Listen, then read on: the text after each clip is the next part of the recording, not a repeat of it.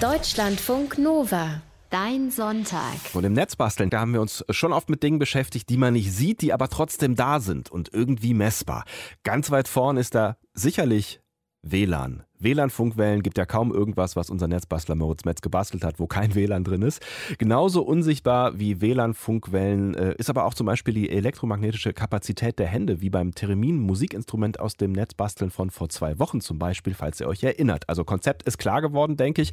Heute geht es nämlich auch um etwas Unsichtbares, was durchaus auch so einen ganz kleinen bedrohlichen Beigeschmack hat. Und das an einem Ort, der vermutlich ziemlich vollgestrahlt ist, aber hoffentlich nicht voll radioaktiver Strahlung. Um die geht es nämlich jetzt gleich. Schönen guten Morgen, Moritz Metz, live in Mildenberg bei Zeden, Zedenick, heißt es so, irgendwo in Brandenburg. Mhm. Du merkst schon, ich kenn's nicht. Ja, hallo Sebastian, guten Morgen. Was genau treibst du da? Also ich bin hier zwar mitten in der Pampa, aber habe allerschnellstes Internet. Ich bin seit fünf Tagen auf dem Chaos Communication Camp. Das ist ein Hacker-Zeltlager des Chaos Computer Clubs. Findet alle vier Jahre statt. Ist jetzt diesmal wieder nördlich von Berlin, äh, eine Stunde nördlich von Berlin. Heute ist der letzte Tag und hier gibt's endlos viele unsichtbare Dinge und Funkstrahlungen, wie du schon gesagt hast, die irgendwie messbar und benutzbar wären. Was es hier als für Funkstandards gibt in der Luft, ja. Aber wie du sagst, kaum radioaktive Strahlung. Zumindest habe ich keine radioaktive Strahlung feststellen können. Hm. Okay, darüber, wie es da jetzt genau aussieht, da musst du auf jeden Fall gleich noch mehr erzählen. Ich glaube, das ist schon ein ziemlich besonderer Ort. Aber erstmal, was genau basteln wir denn jetzt heute? Wir bauen heute einen Geigerzähler-Bausatz. Also mhm. Geigerzähler ist ein Gerät, um radioaktive Strahlung zu detektieren und zu messen. Ist ziemlich praktisch, denn bekanntlich sieht man und riecht man die radioaktive Strahlung genauso doll wie WLAN oder so, aber sie ist ein bisschen gefährlicher. Mhm. Geigerzähler sind da eine Abhilfe. Man kennt die Teile zum Beispiel aus so Atomapokalypse, Dystopiefilmen mhm. oder auch bei James Bond oder leider auch manchmal aus den Nachrichten. Das sind die Dinger, die so ein ratterndes Geräusch machen, wenn was radioaktiv strahlt und eben so einen bauen wir heute. Ähm, was hat das jetzt alles mit dem Hacker-Zeltlager zu tun? Also, dass wir jetzt einen Geigerzähler bauen und was hast du da überhaupt jetzt gemacht die letzten Tage? Also ich bin hier seit Dienstagabend mit dem alten Hüwagen, Wohnmobil. 5000 andere Menschen haben sich hier auch auf dem riesigen Gelände von der alten Ziegeleifabrik sehr bunt eingerichtet. Hackergruppen aus der ganzen Welt sind hier, Amerikaner, ähm, aber auch äh, Franzosen, Italiener, Polen, Rumänen, also alles. Mhm. Ähm, die haben alle ihre sogenannten Villages gebaut mit Zelten und Campern und das sind alles keine fiesen, bösartigen Hacker, sondern alles ziemlich schlaue und oft sehr, sehr nette Nerds. Auch immer mehr Frauen sind dabei. Man kann jeden jederzeit alles fragen, so ungefähr. Äh, mhm. Und dann erklärt er bereitwillig von dem, was er da macht. Es gibt eine Hardware-Hacking-Area, einen Food-Hacking-Bereich, einen Kinderplatz, einen Badesee und natürlich ultraschnelles Internet. Mhm. Das bekommt man in umgenutzten Dixie, in umgenutzten Dixie-Klos. Das sind dann in dem Fall Datenklos. Da geht dann auch gerade das Kabel von meinem Hüwagen dorthin und da, deswegen können wir uns hören. Es gibt einen Nerd, der, oder viele Nerds natürlich. Einer nennt sich Local Horst. Das ist eine Anspielung auf so Netzwerknamen und so weiter. Es gibt hier einfach alles, ja. Also, und auch der Macher des Geigerzähler-Bausatzes ist angereist. Und das ist dann auch der Grund, äh, warum wir das heute im Netzbasteln machen? Einer von verschiedenen Gründen. Es gab hier auf jeden Fall dann Workshops, wo man diesen Mighty Ohm Geigerzähler Bausatz löten oder einfach nur kaufen kann. Den mhm. hat ein amerikanischer Bastler und Elektroingenieur namens Jeff Kaiser und sein Hackername ist Mighty Ohm entwickelt und beim Chaos Communication Camp 2011, also vor acht Jahren, erstmals vorgestellt und gebastelt. Da war ich auch fürs Radio aktiv und konnte nicht, genauso 2015. Aber man kann sich diesen Bausatz natürlich auch äh, bestellen. Leider kostet der wie die meisten Geigerzähler Bausätze in diese Liga um die 100 Euro. Diesmal habe ich es dann doch investiert und dieses Ding gelötet. Okay, 100 Euro, das, äh, das ist eine Menge. Ne? Was ist denn da jetzt alles drin? Ja. Äh, Goldstaub? Naja, fast. Also erstmal sind da nicht nur Batterien drin, ein Gehäuse, was laser gecuttet wurde, eine Platine und ungefähr 30 elektrische Bauteile, die man da drauf lötet, mhm. sondern auch ein antikes Bauteil, die sogenannte Geiger, das oder das sogenannte Geiger-Müllersche Zählrohr. Mhm. Das sind immer so Röhren aus einem ganz dünnen Edelstahl ähm, und dieses Modell heißt SBM 20. Ich habe es jetzt auch hier, das ist ungefähr, naja, so wie ein Bleistift oder ein bisschen dicker, dick und so lang wie ein Zeigefinger. Mhm. Ähm, Innen ist hauchdünner Draht gespannt in dieser Röhre und äh, teilweise isoliert und die Röhre ist mit Edelgas gefüllt. Hier ist es eine Mischung aus Argongas, Neongas und Bromgas. Okay, also klingt schon durchaus komplex. Warum heißt das Rohr so wie es heißt? Also Geiger-Müller-Rohr? Das Prinzip hat der deutsche Physiker Hans Geiger erfunden und er forschte zu, zu Beginn des 20. Jahrhunderts viel zur Messung von Radioaktivität in Deutschland und in England. Und 1929 hat er dann an der Uni Kiel zusammen mit seinem Doktoranden Walter Müller eben diese Röhre entwickelt ja. und der Öffentlichkeit mhm. vorgestellt. Vor genau 90 Jahren übrigens. Und der war dann später Professor in Tübingen und Berlin und liegt in Potsdam begraben. Mhm. Und der Geigerzähler, wie er dann landläufig doch nur hieß, also nichts mit Müller, ist weiterhin das Standardmessverfahren für radioaktive Strahlung, soweit ich informiert bin. Mhm. Und das Lustige ist, dieses SBM 20 Zählrohr, was ich hier habe, das ist ein sehr robustes Standardteil und das wurde schon vor Jahrzehnten hergestellt. Man hat da so ein Datum drauf, da steht drauf 0785. Also ähm, das wurde im Juli 1985 hergestellt, vor Ach. über 30 Jahren. Ähm, es gibt ziemlich große Restbestände von diesen Teilen aus der ehemaligen UdSSR, weil die im Kalten Krieg und dann auch noch nach Tschernobyl besonders viele Geigerzähler ähm, Bauteile gebaut haben mhm. und dann offenbar nicht verwendet haben. Wenn man die jetzt bei eBay sucht, diese Teile, diese Röhren, dann sind die Händler oft auch in der Ukraine. Das ist so äh, schon irgendwie kurios. Ähm, aber ja. ich fürchte, wir müssen jetzt tatsächlich erstmal so ein paar grundlegende Fragen klären. Was ist denn radioaktive Strahlung überhaupt? Und ähm, also was, was gibt es da für verschiedene Arten? Weil du hast ja eben schon irgendwie von Beta und Gamma gesprochen, ne? Genau, also ich muss sagen, ich habe keine Atomphysik studiert, habe es auch nicht vor, mhm. aber ähm, habe mich da so ein bisschen eingelesen zumindest. Das Zählrohr kann Beta- und Gammastrahlung erkennen, dieses Zählrohr, was ich da habe. Das mhm. ist nicht sehr genau, ähm, aber es erkennt auf jeden Fall, in welchem Maße, so in welcher Dimension von äh, Strahlung, äh, Strahlung da ist. Mhm. Ähm, wobei man sagen muss, dass auch immer ein bisschen natürliche Strahlung unterwegs ist. Selbst wenn der Geigerzähler in einem Beutel, in einem Rucksack liegt, hört man alle paar Sekunden so ein Klicken. Ähm, aber was ich gelernt habe, also alles Materielle besteht ja aus Atomen und nur ein Teil der bekannten Atomarten ist überhaupt stabil. Die meisten Atomarten sind nicht stabil, sie zerfallen dann und dabei dann entsteht auch Strahlung. Und wenn jetzt Elemente wie Uran, Cäsium, Radon oder Thorium oder auch das gasförmige Radon, wenn diese instabilen Elemente sich umwandeln und eben zerfallen, dann setzen sie ionisierende Strahlungsarten frei. Und du als Kenner des griechischen Alphabets wirst eh festgestellt haben, wer Beta und Gamma sagt, muss vorher auch Alpha gesagt haben. ja. Es gibt also nicht nur Beta und Gamma, was ja B und sozusagen C ist, mhm. äh, sondern auch Alpha-Strahlen, die kommen ganz am Anfang, das A. Und diese Alpha-Strahlung kann das Gerät hier nicht messen. Ähm, die ist aber auch sehr, sehr schwach und wird schon von einem Blatt Papier abgeschirmt abgeschirmt mhm. oder durch die Haut. Das heißt, sie kommt nicht durch diese Edelstahlröhre durch. Mhm. Das einzig Gefährliche an Alpha-Strahlung ist, wenn man Staub einatmet, der mit Alpha-Strahlung belastet ist, der dann in den Körper geht und da strahlt.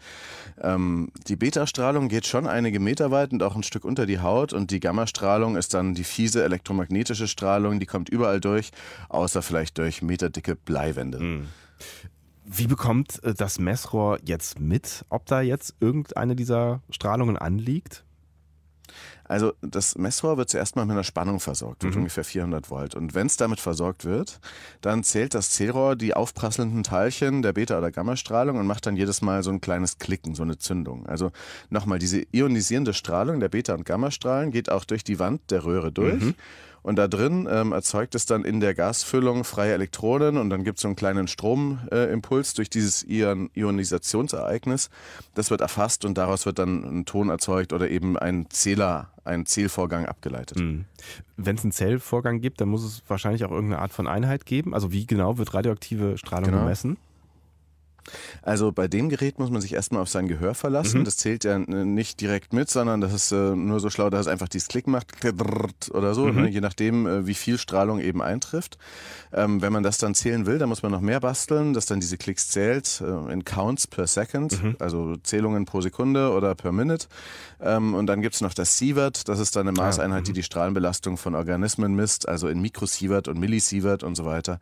Ähm, da muss man dann auch noch viel umrechnen und am besten auch kalibrieren. Wichtig ist, dass dieser Geigerzähler offiziell nur für educational purposes only ähm, gemacht wurde, ne? mhm. ne? also nur für Bildungszwecke. Um wirklich vergleichbare, solide Angaben haben zu können, muss man den Geigerzähler mindestens eben mit so einer Referenzstrahlungsquelle, also einem Stückchen Uran oder so, mal kalibrieren. Okay. Ja, so ein Stückchen Uran, das hat man wahrscheinlich irgendwo in der Schreibtischschublade, ne? Ja, ja, unterm Kopfkissen. Ab wann ist denn eigentlich Strahlung ungesund? Also wie viel ist zu viel? Ja, also zu viel Strahlung ist auf jeden Fall ungesund, ist klar, kann Körperzellen zerstören, Krebs verursachen, Erbgut schädigen und so weiter und mhm. so weiter. Vier, viereinhalb Mikrosievert pro Jahr sind die durchschnittliche Strahlenbelastung in Deutschland. Das ist unbedenklich, weil es ja auch eine natürliche Strahlenbelastung gibt. Mhm. 250 Mikrosievert pro Jahr schädigen das Erbgut oder das Gehirn. Ab 5000 ist es dann auch wirklich tödlich. Mhm. Ähm, das, der Großteil, aber wie gesagt, ist von natürlicher Herkunft. Kosmische Höhenstrahlung, Teil je nach Region mehr oder weniger. Im Fichtelgebirge in Deutschland ist mehr als woanders.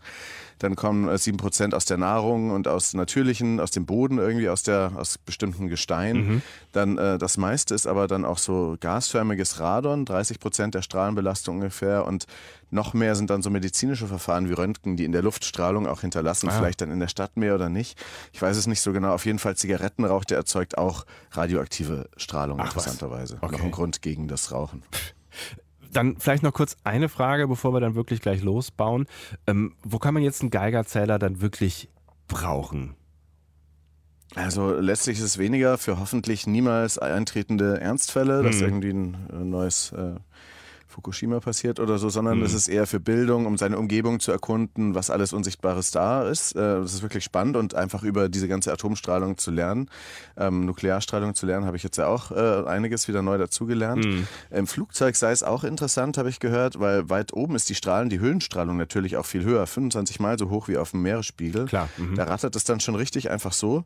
User haben das auch getestet, wie mit so einem Geigerzähler wie meinem. Da gibt es dann Videos, wobei andere Leute dann berichten, dass es ziemlich schwierig ist, mit so einem Geigerzähler Geigerzähler ein Flugzeug besteigen zu dürfen, weil diese Röhre so verdächtig aussieht. Und dann sagt man noch Atom und dann oh, oh und ja, dann. Äh, darf man vielleicht nicht mitfliegen. Ich weiß auch nicht, wie der ähm, Sitznachbar da reagiert, wenn da so ein Gerät auf dem ja, Schoß genau.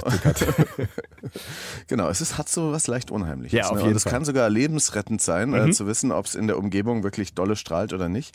Gibt so eine Geschichte, also in Mexiko haben 2013 Räuber einen LKW geklaut, mhm. wahrscheinlich ohne zu wissen, was drin ist. Das war so an so einer Uniklinik oder so. Das waren nämlich Fässer mit Kobalt Kobalt 60 aus einem mhm. Krankenhaus.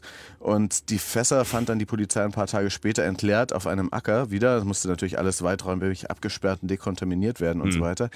Die Diebe waren über alle Berge und wenn sie mal einen Geigerzähler dabei gehabt hätten, immer, ne, dann hätten sie vielleicht sich nicht äh, sehr gut für den Darwin Award nominiert. Ja. Das ist nämlich ein Negativpreis für tödliche Dummheit. Äh, also alle Experten sagten, die Diebe können diese Strahlenbelastung des Fässerentleerens nicht einen Tag überlebt haben. Also wisst ihr Bescheid, wenn ihr mal einen LKW mit Atommüll klaut, dann immer bitte vorher messen, ob das Ding nicht hart verstrahlt ist, kann doof enden. Unser Bastelmeister Moritz Metz, der ist gerade beim Chaos Communication Camp, einem Hackerzeltlager nördlich von Berlin und da hast du dir einen Geigerzählerbausatz besorgt und zusammengebaut. Wie ist denn das gelaufen?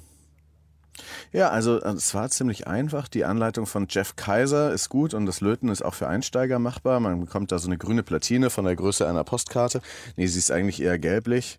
Ähm, manche gibt es auch in grün natürlich, aber die ist gelblich. Mhm. Das sind ungefähr 30 Bauteile einzulöten mit mindestens zwei Beinen. Auf der Platine ist dann beschriftet, was wohin kommt und gegebenenfalls in welche Richtung. Dann steckt man das Bein des Bauteils durch so kleine vorgebohrte Löcher in dieser Platine durch, biegt sie auf der anderen Seite etwas um, damit sie nicht rausrutschen. Dann hält man den Lötkolben an diese äh, Kontaktstelle, um ein, zwei Sekunden später dann ein bisschen Lötzinn dazu zu geben. Und das fließt dann in dieses vorgewärmte Loch und verbindet alles sehr schön. Mhm. Das ist echt einfach und wie gesagt, auch Anfänger können damit schön üben, haben damit genügend Stellen, wo man nicht viel kaputt machen kann. Mhm. Und das ist, äh, wie gesagt, das ist easy. Und äh, man lötet halt erst die niedrigen Bauteile ein, also die Widerstände, zwei Dioden und dann die höheren, also so ein Taster, einen kleinen Schalter zum einen ausschalten, ein paar Kondensatoren und dann äh, noch die Sockel für so kleine Mikrocontroller, Minicomputer, die man dann extra nochmal rein reinsteckt und die dann die Daten maschinenlesbar weitergeben, äh, also die äh, Geigerzähler-Daten. Mhm. Dann macht man noch ein paar Steckerchen, um den Computerausgang, den seriellen zu verbinden äh, und dann oder den Eingang und dann noch ein Batteriefach, zwei Haltespangen für diese Geigerröhre und ich habe es dann eher chaotisch hintereinander gemacht, ging aber auch alles und hat ein, zwei Stunden gedauert und funktionierte dann auf Anhieb. Okay, also erstmal doch durchaus eine Menge Fleißarbeit könnte man sagen. Wie sieht das Ganze jetzt aus? Also auf dieser Platine von der Größe einer Postkarte sind eben die verschiedenen Bauteile aufgelötet und zwei kleine Batterien steckt man rein und dann diese Geiger-Müller-Röhre und das Gehäuse wird umschlossen von so einer Hülle aus Acrylglas, die kann man noch außen rum machen, die wurde mit dem Lasercutter ausgeschnitten und wird an den Seiten von äh, Schrauben und Muttern zusammengehalten. Das ist halt mhm. halt hier so ein Kästchen, ich habe mir da noch eine Schnur gemacht, dass man es umhängen kann, äh, wenn man damit durch die Gegend läuft. Mhm. Das sind jetzt ja schon eine ganze Menge Bauteile gewesen, die du gerade aufgezählt hast, die man da auf die Platine drauflötet. Was machen die denn alles? Also im Prinzip besteht diese Schaltung aus drei Teilen. Der erste macht aus diesen knapp 3 Volt, dieser kleinen AAA-Batterien, eine 400 Volt Hochspannung. Die ist aber nicht gefährlich oder so. Mit einem Oszillator und einer Spule wird es sozusagen so hoch transformiert. Und diese Hochspannung liegt dann an der Röhre an und erlaubt ihr, diese Messungen überhaupt durchführen zu können. Mhm. Und wenn dann diese Röhre diese äh, Pulse ausgibt, wenn da wieder so ein äh, was ionisiert wurde, dann werden diese Pulse von einem Mikrocontroller Minicomputer ausgewertet. Der ähm, gibt dann das Signal über einen seriellen Port eben an andere Geräte weiter. Da kann man dann noch ein eine Smartphone-App anschließen mit so einem speziellen Kabel, was ich auch gelötet habe. Und Mhm. dann läuft die Übertragung einfach über Kopfhörer. Können wir später mal ausprobieren. Bevor wir das jetzt machen, ähm, wo kann man das denn überhaupt ausprobieren? Das hast du eben gesagt, es gibt viele Sachen, die natürlich gering radioaktiv ist, aber was ist denn eigentlich überhaupt alles radioaktiv? Wo muss denn hinlaufen?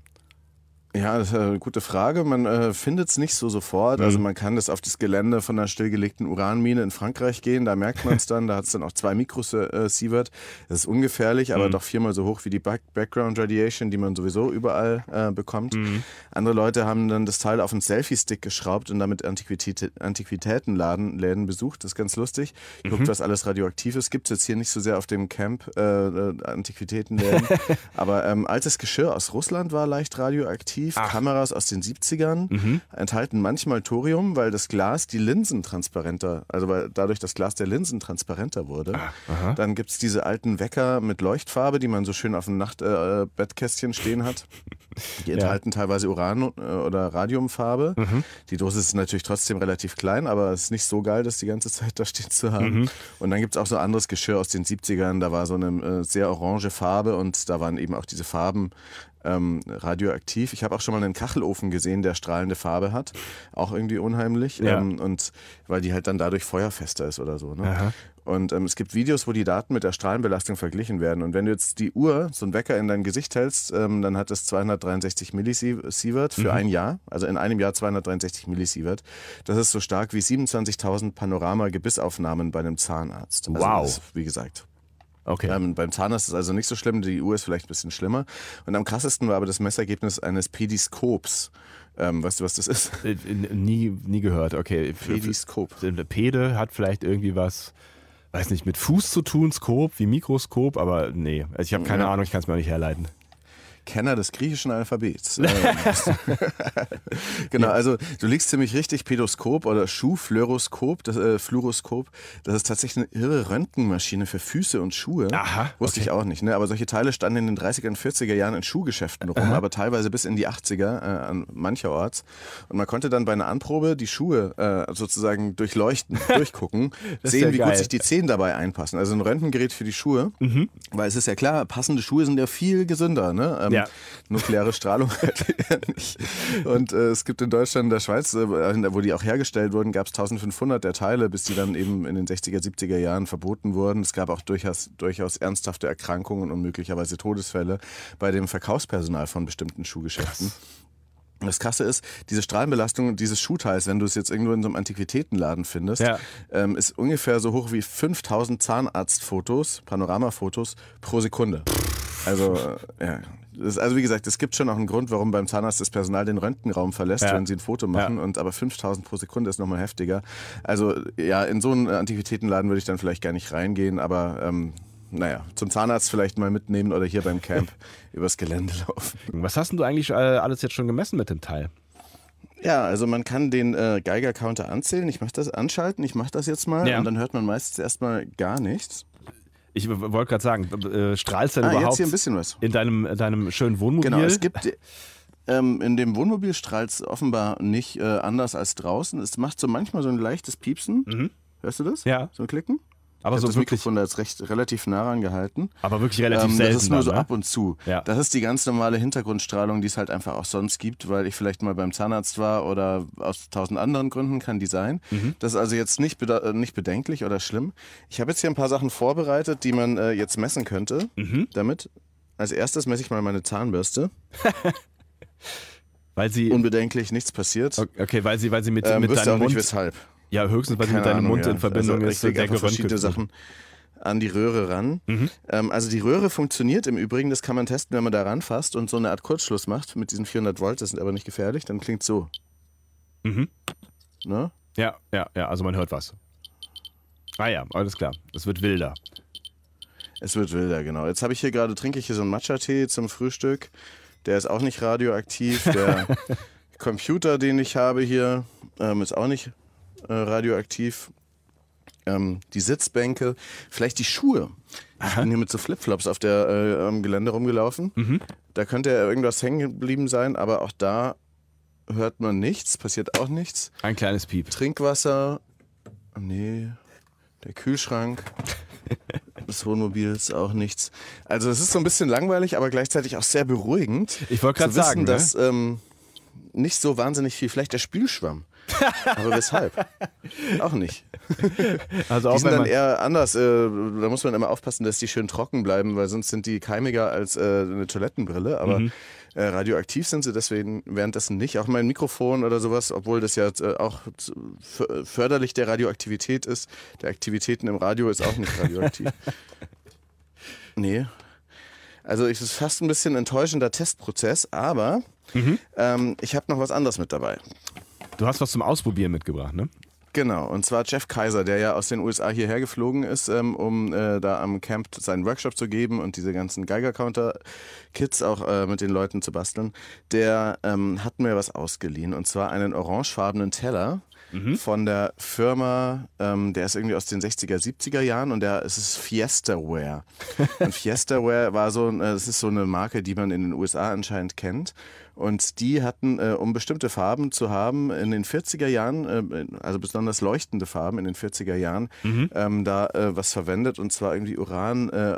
Oxid, äh, und damit es besser glänzt. Geil. Und es wird mittlerweile stark abgeraten davon, äh, jeden Tag davon zu essen. Aber Ja. ich habe hier so einen Teller und damit kann man dann immer ganz gut sehen, dass der Geigerzähler tatsächlich funktioniert.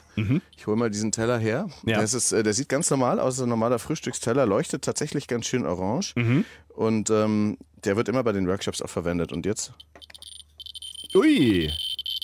Da geht's ja richtig durch die Decke. Genau, und das ist immer noch relativ wenig, denke ich mal. Hoffe Ja. ich mal.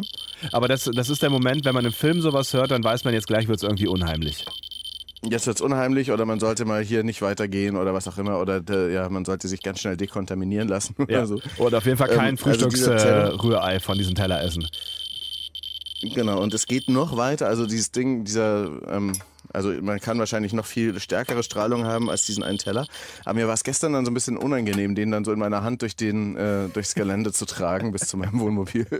Aber ist das, ist das äh, jetzt noch nicht so richtig gefährlich? Also wenn du den jetzt irgendwie jeden Abend in dein, unter dein Kopfkissen legen würdest, dann, dann wäre doof wahrscheinlich. Genau. Ne? Aber, Da müsste man jetzt den nächsten Schritt gehen und äh, ich habe das auch schon begonnen. Also man kann ja dieses Kabel, äh, man kann ja noch so ein Kabel anschließen, habe ich ja vorhin gesagt, an sein Smartphone hängen oder an ein, äh, ander, ein anderes Gerät, was dann diese Klicks wirklich zählt. Weil jetzt hört man ja nur so ein Geräusch und merkt, okay, da ist ein bisschen mehr als, äh, als nichts oder so. Ähm, und damit kann man dann zählen, wie viele Counts per Second und Counts per Minute sind das dann und damit kann man dann auch wieder ein bisschen hochrechnen, wie viel Sieverts sind das. Wobei diese Röhre jetzt erstmal noch nicht misst, wie stark ist die Strahlung wirklich, sondern nur wie oft ist da die Strahlung. Und ähm, die misst auch nicht, ist es jetzt äh, Beta- oder Gammastrahlung. Das kann man damit jetzt auch nicht so direkt feststellen, aber wahrscheinlich ist es irgendwie beides oder man muss sich halt dann informieren, was das für ein Produkt ist. Ich habe dann auf jeden Fall so eine App auch installiert auf meinem Handy, um das anzuschließen. Das Dumme, was ich dann feststellen musste, ist, dass die Betriebssystemversion meines Handys keine äh, neue Berechtigungen braucht, um auf den Mikrofoneingang zuzugreifen des Handys. Und deswegen bringt dieses Kabel jetzt an dieser Stelle nichts, weil ich nicht zählen kann, äh, also weil mein Handy da nicht drauf zugreifen kann. ach so, ich verstehe. Ähm, das ist so ein bisschen ärgerlich. Das Aber heißt, das äh, Mikrofon würde halt quasi- theoretisch noch mehr. das Mikrofon würde quasi zuhören äh, dem, dem Geigerzähler und dann sagen hier so und Genau, so viel. über den Kopfhörereingang Ja. des, äh, des Telefons wird das dann da so reingespielt. ja, ich verstehe. Ähm, genau. Was hast du jetzt alles äh, ausprobiert? Hast du irgendwas gefunden? Du bist ja auch schon mit dem Ding so ein bisschen rumgelaufen, wo es irgendwo ähm, erhöhte Werte gab, jetzt mal abgesehen von diesem klassischen Porzellanteil, was du da jetzt mitgebracht hast?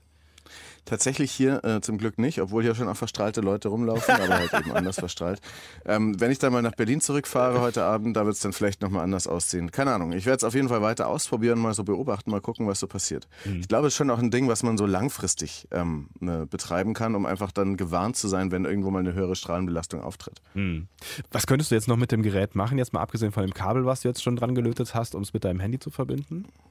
Das sind die Sachen, die jetzt als erstes kommen. Also Mhm. mehr messen, äh, mehr ausprobieren. Äh, Am besten mit einer besseren Analyseseite, also mit so einem Logging der Daten. Da kann man dann wieder auch einen E ESP8266 WLAN-Chip und so weiter anschließen und Natürlich. das ins Internet hochladen Ja. und so weiter. Man kann auch so eine Station bauen, die das dann solarbetrieben macht. Und das ist halt jetzt ein ganz guter Ausgangspunkt. Einer von vielen Sensoren, mit denen man dann so jonglieren kann und irgendwelche Sachen zusammensetzt. Man misst vielleicht noch den Feinstaub mit oder was auch immer.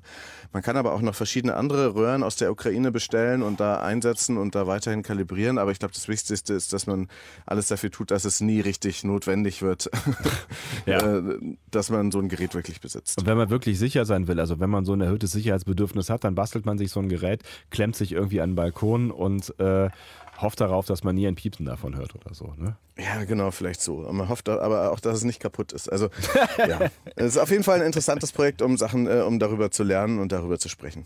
Könnt ihr auch. Diesen äh, Bastel, dieses Bastelset, das kann man sich äh, kaufen. Ist nicht ganz billig, aber ist ein sehr spannendes Spielzeug. Heute hat es gebastelt Moritz Metz, unser Netzbastler. In Netzbastel Ausgabe 127. Da haben wir einen DIY-Geigerzähler gebaut.